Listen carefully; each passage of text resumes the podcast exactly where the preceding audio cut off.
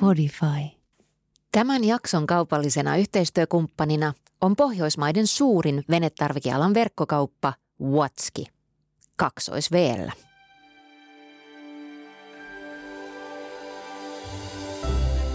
Tapahtui edellisessä jaksossa. Kyllä se oli ihan huikea se, se tunne, kun me tullaan sieltä kanavasta sitten sinne Patraksen lahdelle, joka sitten avautuu yhtäkkiä siinä kanavan jälkeen. Ja eikä sitten kauaakaan, kun siitä tulee meidän ensimmäiset, siis oikein semmoinen iso kohtaaminen delfiinien kanssa. Kaikilla tuntuu olevan aika kiire ja sitten meillä oli tietysti kaikuluotain päällä ja me oltiin katsottu karttoja ja tiedettiin hyvin, missä me oltiin ja se, vaikka se oli kapea väylä, niin me otettiin, vähän väistetään tuohon. Me oltiin merkin sisäpuolella, kyllä, mutta sitten yhtäkkiä tump, tump. Mä luulen, että siellä parkalla tuli ensimmäinen kerta sille, että mä ilmoitin sulle, että nyt muuten ei lähetä huomenna. Että me vielä niin kuin uidaan ja ollaan rauhassa vielä niin kuin yksi päivä.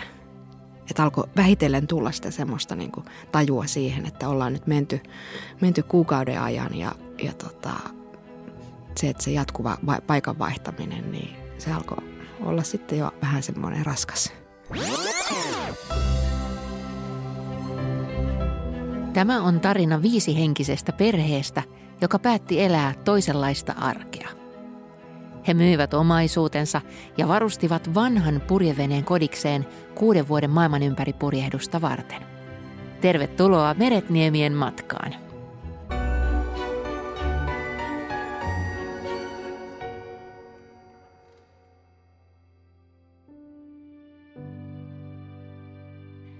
Kreikka eli EUn ulkoraja jätettiin viime jaksossa taakse puolitoista päiväisen stemppelirundin ja moninaisen paperityön jälkeen. Ja Panasean kokka käännettiin kohti Albaniaa.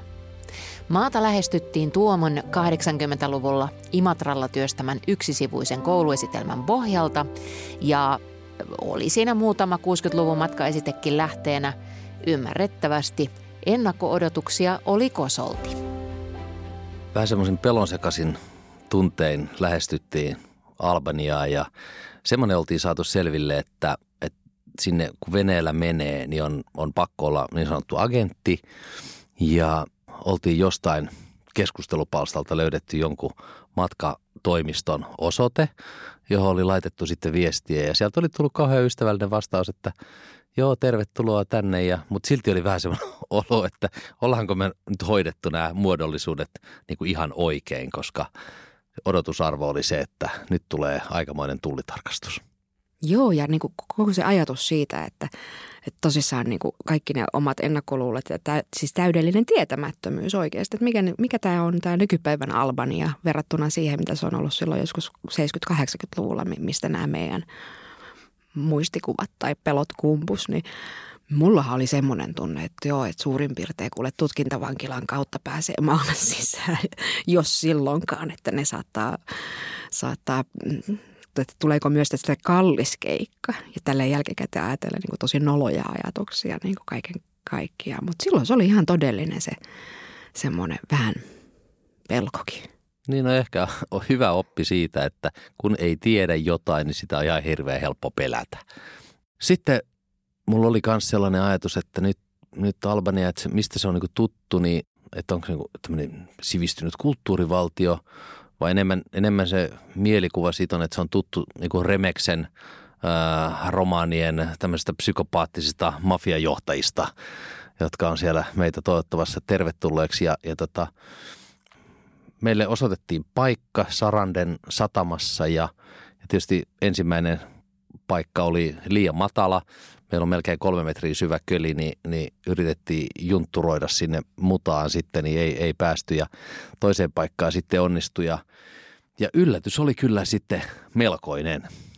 Se oli ihan huima. Yhtäkkiä se tulee tämä agentin edustaja ja sitten siinä tulee se satamakapteeni ja ne hymyilee ja toivottaa tervetulleeksi ja ihailee meidän lapsia ja venettä ja aivan niin kuin täydellistä englantia ja no et minkälaista teillä on ja me ollaan että hmm, että onko tähän joku koira, Ollaanko- koirahauda. Piil, ollaanko piilokamerassa?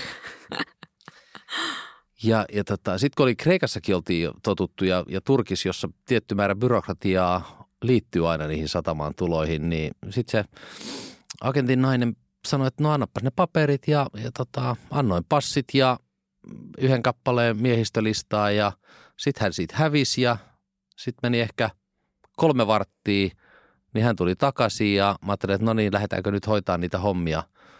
Niin sitten hän että mitä hommia? No niitä muodollisuuksia, että, että kun- niin semmoiset pitää hoitaa. Sanoin, että mitä hommia? Ne on kaikki hoidettu.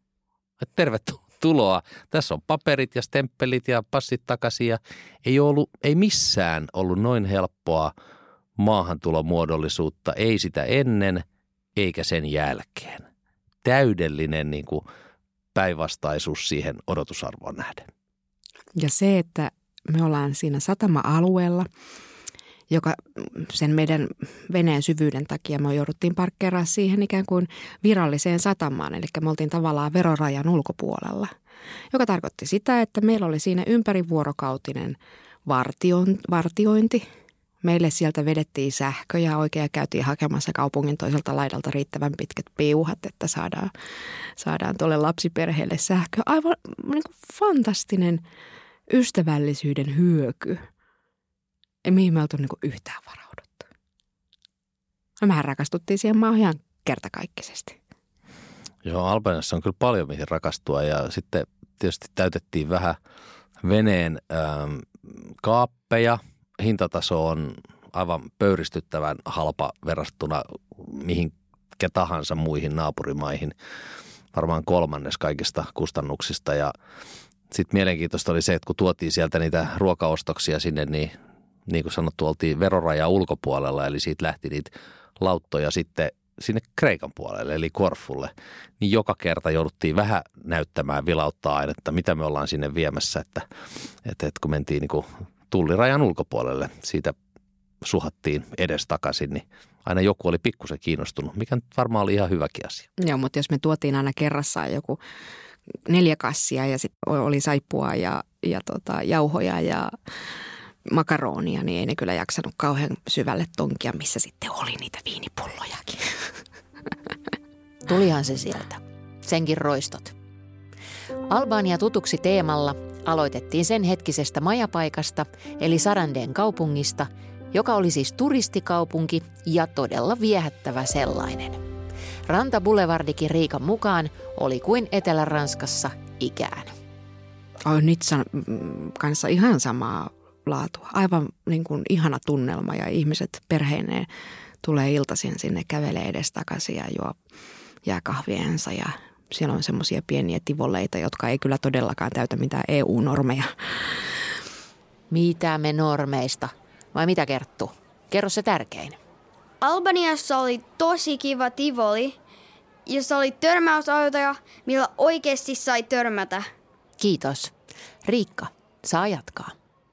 Mutta semmoinen ulkona kiirettömästi sosiaaliteeraamisen kulttuuri. Se aivan ihana. Ja se oli tietysti nyt sitten vähän, vähän valheellinen kuva sillä lailla, että, että se ei ollut sitä ihan se, mitä se koko Albania sitten on. Ja lähdettiin vuokra-autolla sitten ajelee ympäri maaseutua ja siinä vaiheessa oltiin opittu se, että ohjekirjoja tai, tai opaskirjojakin kannattaa sitten joskus katsella ja meillä oli aikamoinen päiväohjelma sitten useammaksi päiväksi. Vettiin ees taas siellä ja vähän piti saada historiaa taas. Butrintin hienot rauniot ja semmoinen vihje oltiin saatu, että siellä keskellä vuoristoa on semmoinen joku ihme Blue Eye-niminen paikka, eikä oikein tiedetty, että mistä on kysymys, mutta se oli pakko löytää sitten.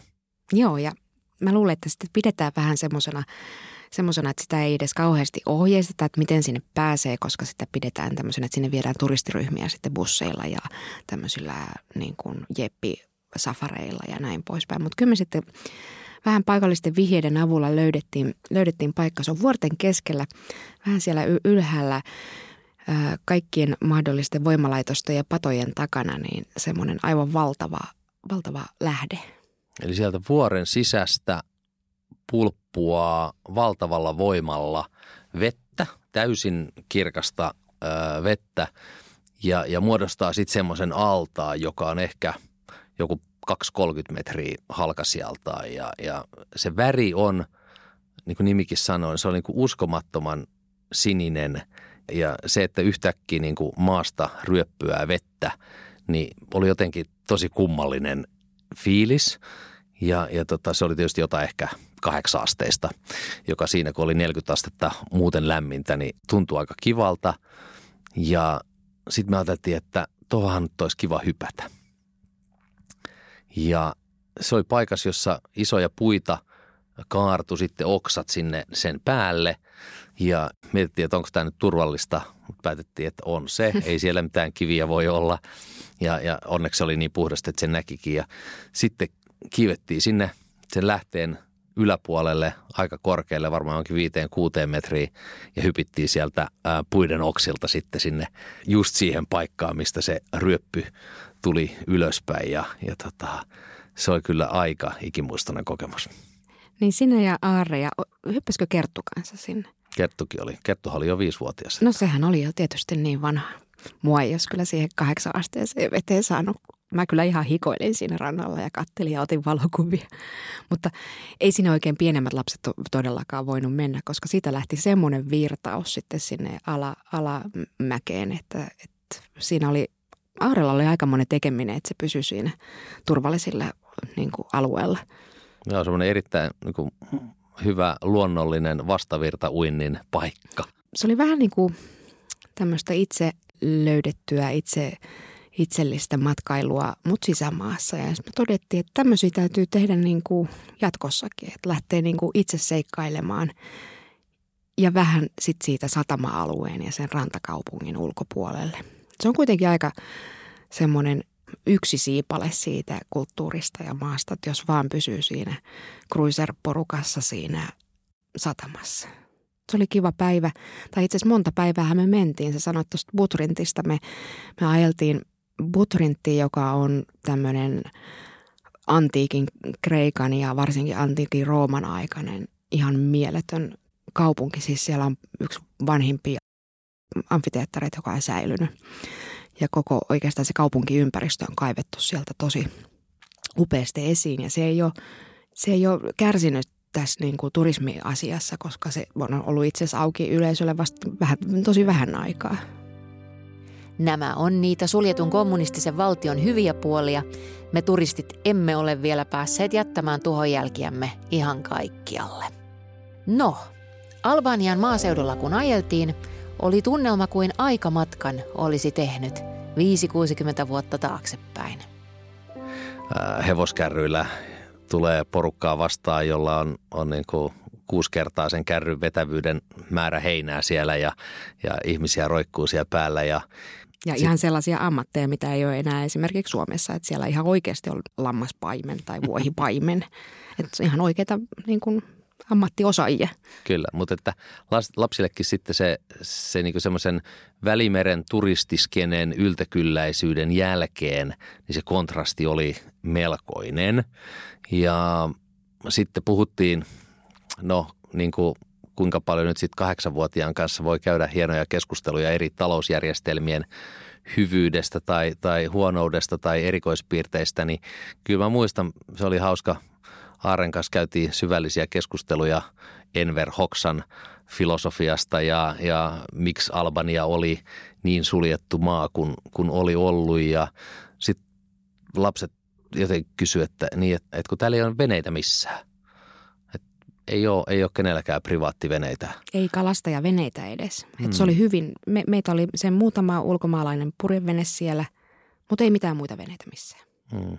Päästiin hyvin siihen, että no kun ei kenelläkään ole mitään. Että se kuuluu kommunismin ytimeen, että kaikki on yhteistä ja siihen ei huviveneily oikein kuulu, eikä mukaan veneily siihen skeneen. Ja se on jännä, että, että ne ajatukset siitä, että mikä oli ollut että mitä hyötyä tuommoisesta matkasta voisi olla niin kuin myöskin lapsille niin kuin näkökannan tai oppimisen kannalta, niin tuo oli ensimmäinen semmoinen niin kunnollinen, että, että päästiin olemaan ytimessä jossain, jossa sitten reflektoitiin sitä ulkopuolista oikeasti aidosti. Ja mietittiin, että tällaistakin maailmassa on ollut ja on. Ja sitten se, se Albanian nykypäivä tietysti, niin, niin siellä on ne muutamat turistikohteet, mutta että eihän se kauhean ää, ruusuilla tanssimista monesti ole. Ja se oli jotenkin hätkähdyttävää, että, että siellä hirveän paljon ihmiset otti kontaktia. Ei, ei nyrkeillä, vaan, vaan, vaan tota, rupesi juttelemaan ja kertomaan melko vajavaisella kielitaidolla, mutta rupesi kertomaan omia tarinoitaan ja se oli, se oli kyllä hurjaa kuunneltavaa. Joo, se, ja se oli kuitenkin niin lähihistoriassa sitten kaikki nämä niin kuin kommunismin kaatuminen ja nämä Enver Hoxan, Hoxan hirmuteot ja, ja koko se niin kuin yhteiskunnan epätasa-arvo ja semmoinen toivottomuus. Niin se, kuinka niin kuin tosi tarkalla ja semmoisella niin kuin rehellisellä kertomuksella niin me, me, meitä niin kuin lähestyttiin ilman, että meiltä pyydettiin mitään. Että oli niin kuin aitoja ihmisiä, jotka otti ihan aidosti kontaktia ja halusivat tutustua ja tarjota sitten sen jonkun brändin sitten siinä kuppilassa ja ehkä toisenkin.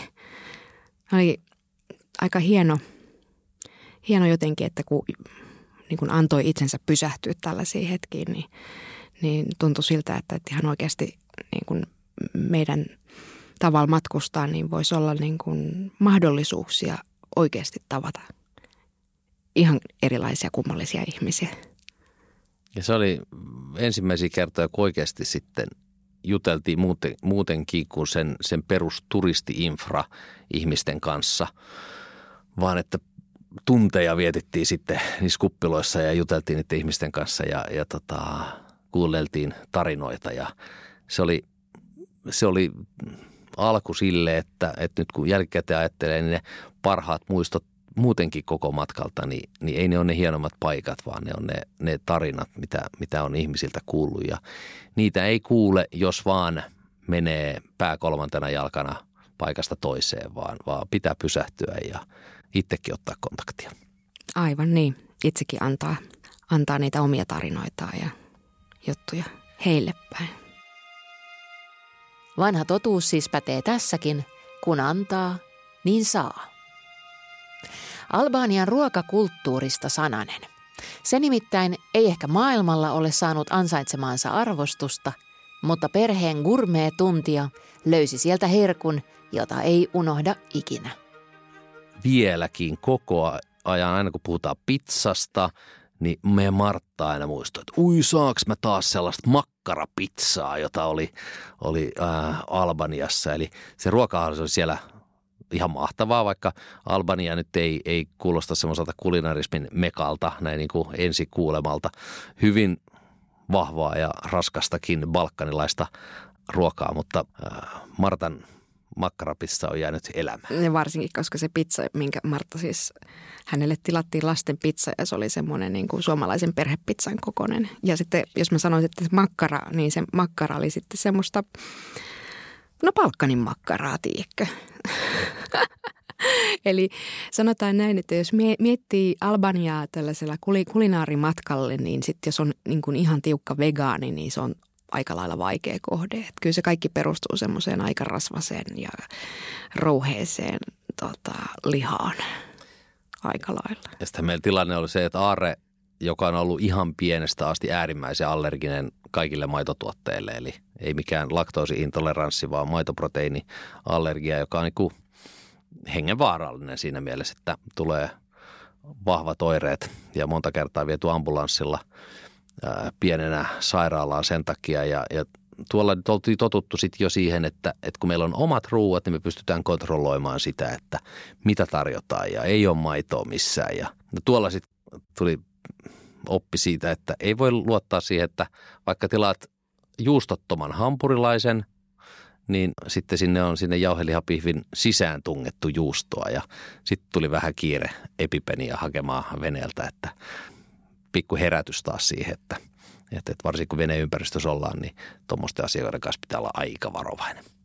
Joo, sitten lähdettiin Sarandesta kohti pohjoista. Koitettiin purjehtia, mutta ei siitä kyllä tullut yhtään mitään. Ja se on hankala paikka, että yleensäkin tuulet on pohjoisesta.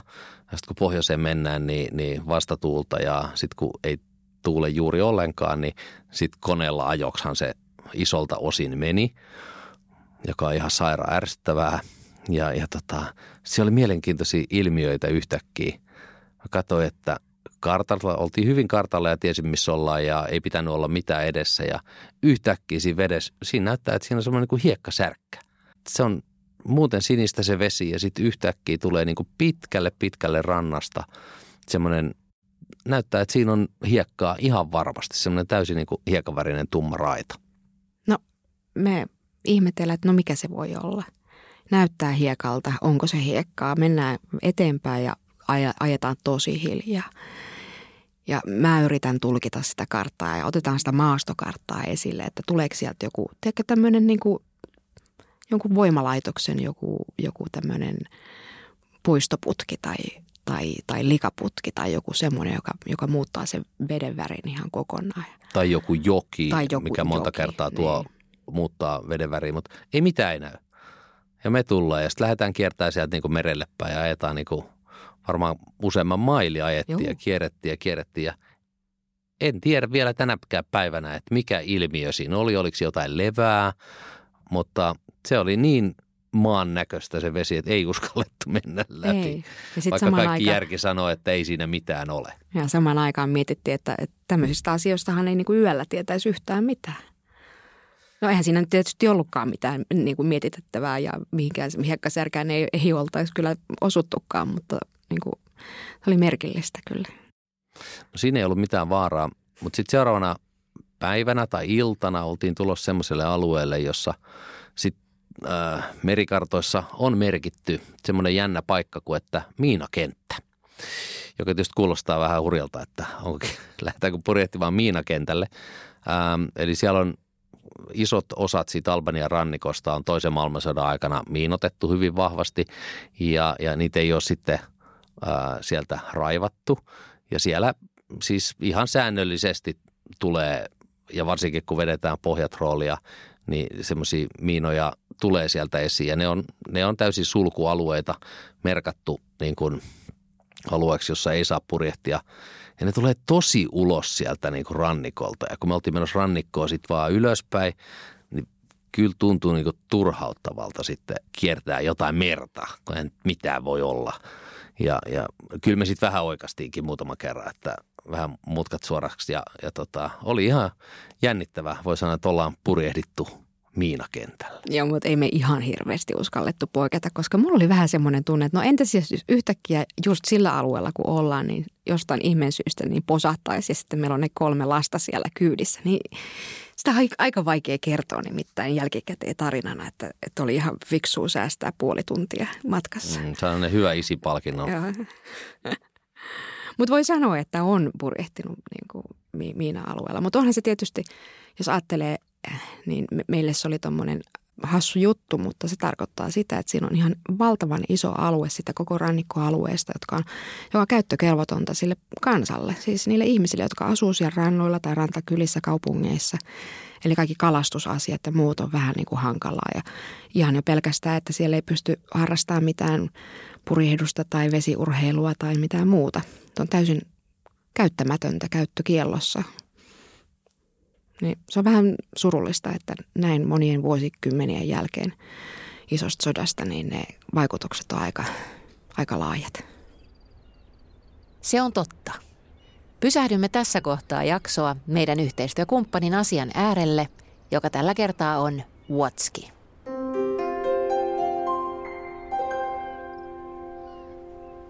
Tässä vaiheessa matkaa, kun oltiin oltu jo pari viikkoa matkassa, niin oli tapahtunut sitä, että osa asioista oli tippunut merenpohjaan ja osa asioista oli mennyt rikki ja sille listalle oli sitten kertynyt monenlaisia asioita, kuten hajonneita köysiä ja vähän työkaluja ja muita venetarvikkeita, joita tarttisi saada, mutta kun oltiin Albaniassa ja siellä ei noita venekauppoja ihan hirveästi ole, niin eikä seuraavissakaan paikoissa tiedetty olevan, niin rupesi vähän kuumottamaan.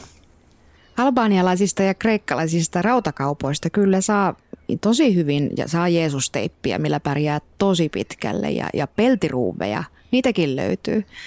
Mutta niillä kyllä ei, ei kauhean pitkälle kyllä pötki ihan oikeasti tuommoisen purjeveneen kanssa. Ainakin löytää itsensä sitten seuraavasta Lahden poukamasta niin ihan pulasta. Ja siinä vaiheessa tuli pikkusen ikävä Suomeen ja sitä hyvää internettiä, jonka kautta pääsee verkkokauppoihin käsiksi ja niitä isoja valikoimia, josta voisi sieltä omalta kotisohvalta valita just ne oikeat ja saada kahden tai kolmen päivän kuluttua ne jaeltuna omaan kotiin. Ja näinhän voi nykyisin menetellä. Watski.fi, Pohjoismaiden suurin venetarvikealan verkkokauppa, on Suomeen kolme vuotta sitten rantautunut ja kun käy kokeilemassa palvelua, niin huomaa, että aika huoletonta voi toi venetarvikkeiden ostaminen tänä päivänä olla. Ja takaisin jakson pariin.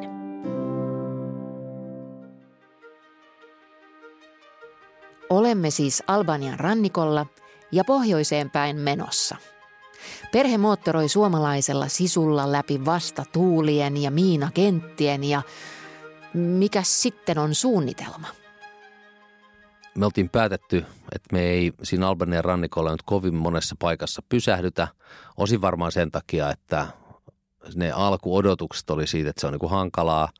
Sitten oltiin kyllä huomattu, että se olisi ihan hyvin onnistunutkin, mutta kun ei tuulta ollut, niin päätettiin sitten moottoroida Albaniaan sinne pohjoisosaan ja, ja sieltä oltiin saatu sitten kiinni myöskin agentti, koska Albaniassa joka sataman välillä kun siirtyy, niin aina pitää kirjautua uudestaan. Vaikka mennäänkin maan sisällä, niin kaikki proseduurit pitää hoitaa, hoitaa tätä alusta loppuun ja, ja oltiin saatu sitten kiinni herra, joka sitten tekstiviesteillä siellä toivotteli meitä tervetulleeksi ja ohjasi meidät aika mielenkiintoiseen satamaan ja me miettii siinä ulkopuolella, että ollaanko me nyt oikeassa paikassa. Ja sieltähän sitten semmoinen joulupukin näköinen kaveri meitä, meitä tota, viitto sisään, että tänne vaan ja tohon parkkiin. Se oli aika rouhea se satama. Jos meidän veneellä tulee laiturille ja me koetaan olemaan, olevamme tosi pieniä, niin sit se on aika valtavan kokoinen se laituri. Ja kävi ilmi, että se oli siis tämmöinen niin kuin rahtilaiva sataman laituri. Ajattelin, että no onko tämä nyt ihan oikea paikka, että onko tässä niinku, onko tämä hyvä juttu, että me ollaan tässä. Ja se satamakapteeni on sillä, että juu, ihan hyvä juttu, että tässä ollaan ja paperit ja hoidetaanpas nämä asiat. Ja ei siinä kauan aikaa kestänyt, mutta yhtäkkiä me tullaan niinku kamalalla tohinalla huutelemaan ja suurin piirtein irrottelemaan meidän köydet, niin kuin tuntemattomat miehet. Ja mä no mikä nyt hätänä tässä? No, no ei teillä nyt tässä mitään kiirettä ole, että, mutta toi on tulossa tähän. Ja sitten ne osoitti sieltä ja sieltä oli tulossa semmoinen valtava hiekkajaala, joka oli semmoinen niin ruosteinen, että miettii, että miten se pysyy pinnalla. Että se on nyt tulossa tähän teidän paikalle, että, että miettikää nyt itse, että haluatteko jäädä tähän vai, vai ette. Ja mä oltiin, että no, tämä meille osoitettiin, että mihin me muualle voidaan mennä täällä. Ja, ja tota, sitten semmoisen tunnin pyörimisen jälkeen päätettiin sitten, että no johonkin on pakko mennä ja meille osoitettiin toinen paikka ja sitten me oltiin sitä mieltä, että ei me mahuta sinne millään, koska meidän masto ottaa kiinni ja ei mitään ongelmaa, tänne vaan tulkaa. Ja sitten mä kävin tarkastaa se ja hyvä, että kävin tarkastaa, koska se olisi ottanut, ottanut semmoisen toisen laivan komentosiltaan kiinni meidän masto, jos me oltaisiin siihen menty. Mutta sitten loppujen lopuksi päädyttiin se rautasen proomun, tai siinä oli itse asiassa kaksi proomua ja niiden kylkeen sitten kiinni. Ja, ja tota, sitten että no miten täältä pääsee pois ää, kulkemaan, koska ei se ollut niin maissa kiinni. Ja sanoin, että siitä vaan kuule hypitte niiden proomujen yli – ja sitten ne promut oli vielä sellaisia, että ei niistä ollut mitään semmoisia kävelysiltoja, että olisi voinut päästä. Sitten me itse rakennettiin semmoiset kävelysillat ja sitten kiivettiin niiden kattojen päältä. Ää, ja pitää muistaa, että meidän Martta oli silloin kolme ja puoli vuotias, niin siellä promujen kattoja sitten kattokassisina kiipeiltiin, että päästiin rantaan. Se oli aika mielenkiintoista kyllä. Ja eikä, ei, siis siinä, eihän siinä mitään hätää tavallaan ollut niin kuin päivässä aikana tämmöisessä pikkukikkailussa reput oli tyhjiä siinä vaiheessa ja näin poispäin. Mutta me mentiin tutustumaan sitten sinne Senchinin kaupunkiin ja käveltiin siellä. Ja, no meillä meni yllättävän paljon aikaa siellä, kun käytiin vähän kaupassa ja tutustuttiin. Käytiin vähän rannalla ihmettelemässä meininkiä. sitä meininkiä todella olikin siellä ja, ja tavattiin sitten muutama yllättävä albaanialainen siinä sitten matkan varrella. Ja kun me tulta, tullaan ensimmäisenä iltana takaisin, niin on pimeitä. Ja me ollaan siellä satama-alueella. Ja sitten on siinä se rahtilaiva ja kaksi proomua välissä ennen kuin on panasea. Sieltähän me kiipeiltiin. se, oli, se oli, ei ollut turvaköysiä, mutta lapset oli siinä vaiheessa kyllä jo aika hyvin oppinut aikamoisissa paikoissa kipeilemään. Ja, äh, mutta sanotaan näin, että, että jos, jos firmat maksaa hirveitä summia erilaisista tiimityöharjoituksissa, jossa harjoitellaan asioita, pitää luottaa toiseen, niin meillä tuli aika hyvä käytännön kautta harjoitus sitten, että miten, miten ruosteisten proomujen yli kiivetään pimeässä. Mutta se on ehkä ollut koko matkan semmoinen ehkä hankalin paikka, koska tuommoisissa niin teollisissa satamissa aika vähän on tullut käytyä. Joo, se nimenomaan oli teollinen satama ja siellä koko aika oli päällä semmoisia erilaisia teollisia asioita, niin kuin lastien purkua ja, ja lastausta ja, ja sitten esimerkiksi näitä proomuja siinä vieressä, niin siellä se henkilökunta, mikä oli paikalla ja melkein selvinpäin, niin ne sitten tota, kunnosti sitten näitä ruostuvia, ruostuvia osia. Mutta siinä oli myös aika mielenkiintoinen, aika, aika tosi herttainen kohtaaminen siinä naapuriproomussa. Äh, muuten ne ole, sanoi, että he ei ole nyt vuoteen liikkunut mihinkään, koska ei ole ollut duunia. Mutta siinä oli yksi semmoinen poika, voisi sanoa vähän yli parikymppinen, 25 albanialaiskaveri, jonka kanssa sitten paljon juteltiin ja hän oli suorittanut maisteritutkinnon sosiologiasta, mutta yllättäen ei ollut nyt sosiologin duuneja sitten, sitten riittänyt. Ja elätti itse asiassa sitten sillä, että maalasi sitä promua ja päästiin aika syvällisiin keskusteluihin taas kerran talousjärjestelmistä ja, ja siitä, että mitä ihmiset elämältään haluaa. Ja toivotaan, että hän on sosiologin töitä nyt sitten – löytänyt eikä enää proomua siellä maalla. Jo aiemmin Shenzhenin satamaan sisään tullessa Riikka ja Tuomo olivat ihmetelleet veden väriä, sillä valtaosin välimeri on hyvinkin kirkasta ja puhdasta, mutta asiaan ei silloin kiinnitetty sen enempää huomiota, kunnes rantakävelyllä eräänä päivänä. Shenzhenin kaupunki on yllättävää kyllä melkoinen turistikohde. Ei ehkä täältä Pohjois-Euroopasta mutta siellä käy naapurimaasta Kosovosta, tulee paljon turisteja sitten ajaa autolla sinne, koska siinä on ihan hieno ranta. Sitten me käveltiin siellä rannalla ja pikku se, se haisi se vesi ja, ja tota, miettii, että no ei me nyt ehkä ihan tuohon uimaan mennä ja sitten sen päivän aikana niin käytiin apteekista hakemassa jotain, jotain tarvikkeita ja se rupesi se äh, Farmaseutti farmaseutti rupesi mm. sitten vähän kyselee, että ai te olette niin kuin turisteja, te olette ollut rannalla. Joo, ja se farmaseutti oli yhtäkkiä aivan hirvittävän huolissaan ja se sanoi, että ettehän te ole mennyt uimaan. Oletteko te menossa uimaan? Sitten mutta ei me olla vielä keretty ollenkaan, että, että tota, tuolla oli aika paljon porukkaa, että tuntui, että ei sekaan mahtunut ja ei ollut ehkä oikein semmoinen tunne. Älkää menkö uimaan. Ihmiset tulee sairaaksi. että hän, hän määrää täällä jatkuvasti antaa lääkkeitä ihmisten niin kuin erilaisiin ihosairauksiin ja, ja ripuliin ja oksennustauteihin ja silmätulehduksiin. Että se vesi on niin kuin aivan kertakaikkisen likasta. Ja sitten mä huomaan, että me taas puhutaan kakasta. Eli siihen Lahdelle valuu sen koko alueen, sen koko saa, äh, tota, kaupungin ja, ja niiden turistihotellien tota, jätevedet puhdistamattomana. Monta kymmentä hotellia ja tuhansia ihmisiä rannalla joka päivä, että, että lomaakin voi miettiä, viettää mon, monella tavalla. Joo, mutta me kuunneltiin farmaseuttia kyllä ja eikä tarttunut enempää perusteluita, että kyllä se kävi aika lailla selväksi se, että se, se turisti, turistiranta ei ollut kyllä meitä varten. Näin.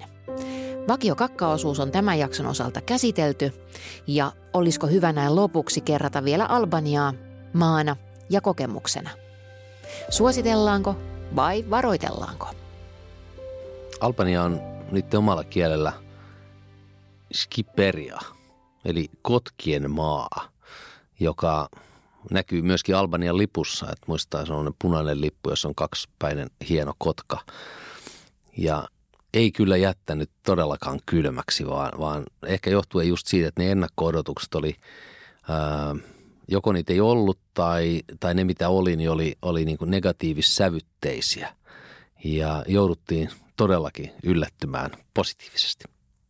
Ja myöskin se, että asiat ei olekaan kauhean yksinkertaisia. Eli sä oot käynyt hetken aikaa yhdessä maassa, yhdessä kaupungissa, niin se ei niin kuin kerro sitä koko totuutta. Että täytyy vähän enemmän mennä sinne kulman taakse ja pikkasen enemmän käyttää aikaa ja, ja sitten ihan oikeasti niin kuin antautua juttelemaan sen, sen porukan kanssa ja mennä niin kuin itse sille tosi avoimella silmällä ja korvalla ja omilla jutuillaankin, niin pääsee tosi hauskoihin, hulluihin pikku kohtaamisiin.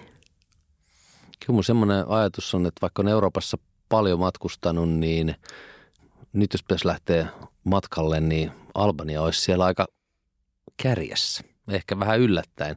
En ehkä menisi veneellä nyt. Se, se veneily siellä nyt ei ole tehty niin kauhean helpoksi, koska sitä infraa ei ole, mutta muuten niin, niin koko se maaseutu ja ne vuoristot, niin aivan huikeita paikkoja, että – että sinne sydän halajaa kyllä jossain vaiheessa takaisin Albaniaan. Joo, se oli aika jännä. Me lähdettiin Albaniasta silleen, että semmoisella hassulla tytinällä, että no olipa huima juttu, että, oh, että mitä tästä kaikesta pitäisi ajatella. Ja sitten matkalla oltiin Montenegroon, joka toinenkin oli vähän semmoinen, että mikäs, mikäs paikka se sieltä tulee. Kuinka paljon me tiedettiin Kuinka paljon sä tiedät Montenegrosta? No mulla oli tietysti, että mä olin ollut siellä työkeikalla ää, muutamiakin kertoja, mutta että oli kohdistunut niihin tiettyihin turistikohteisiin. Ja, ja ajateltiin, että nyt pitää sitten vähän nähdä enemmän. Ja Montenegroon oli, oltiin luettu ohjekirjoja, että sinnekin oli tarkat paperi selvitykset, että mitä tarvitsee olla etukäteen. Ja tähän asti oltiin selvitty, että kaikki paperit oli meillä olemassa, mutta ei tiedetty vielä, että Montenegrossapa ei ollut paperiasiat kaikki ihan kunnossa. Eli Albania, 12 points. Kiitos vielä Sarande ja Huvipuiston törmäilyautot – Kiitos Shenzhenin ruosteiset työalukset ja kiitos Blue Eye vuoristolähde mieleenpainuvista kokemuksista. Ensi viikolla uusi määränpää Montenegro. Tervetuloa mukaan.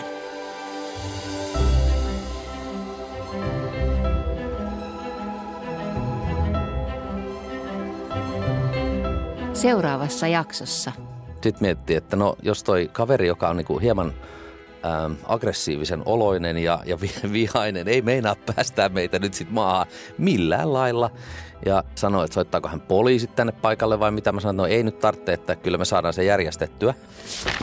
Oli ihan mahtavaa oppia uimaan ja mä, ja mä olin vasta kolmevuotias aivan mieletön niin kuin yksittäinen tapahtuma siinä mielessä, että ei vaan se, että lapsi oppii uimaan, vaan se koko niin kuin ajatus siitä turvallisuudesta tuommoisessa vesiympäristössä, että nyt koko miehistö osasi oikeasti uida ja, ja ei tarvinnut pelätä sitä, että jos joku nyt tippuu sitten veteen, niin se olisi niin kuin soronoa.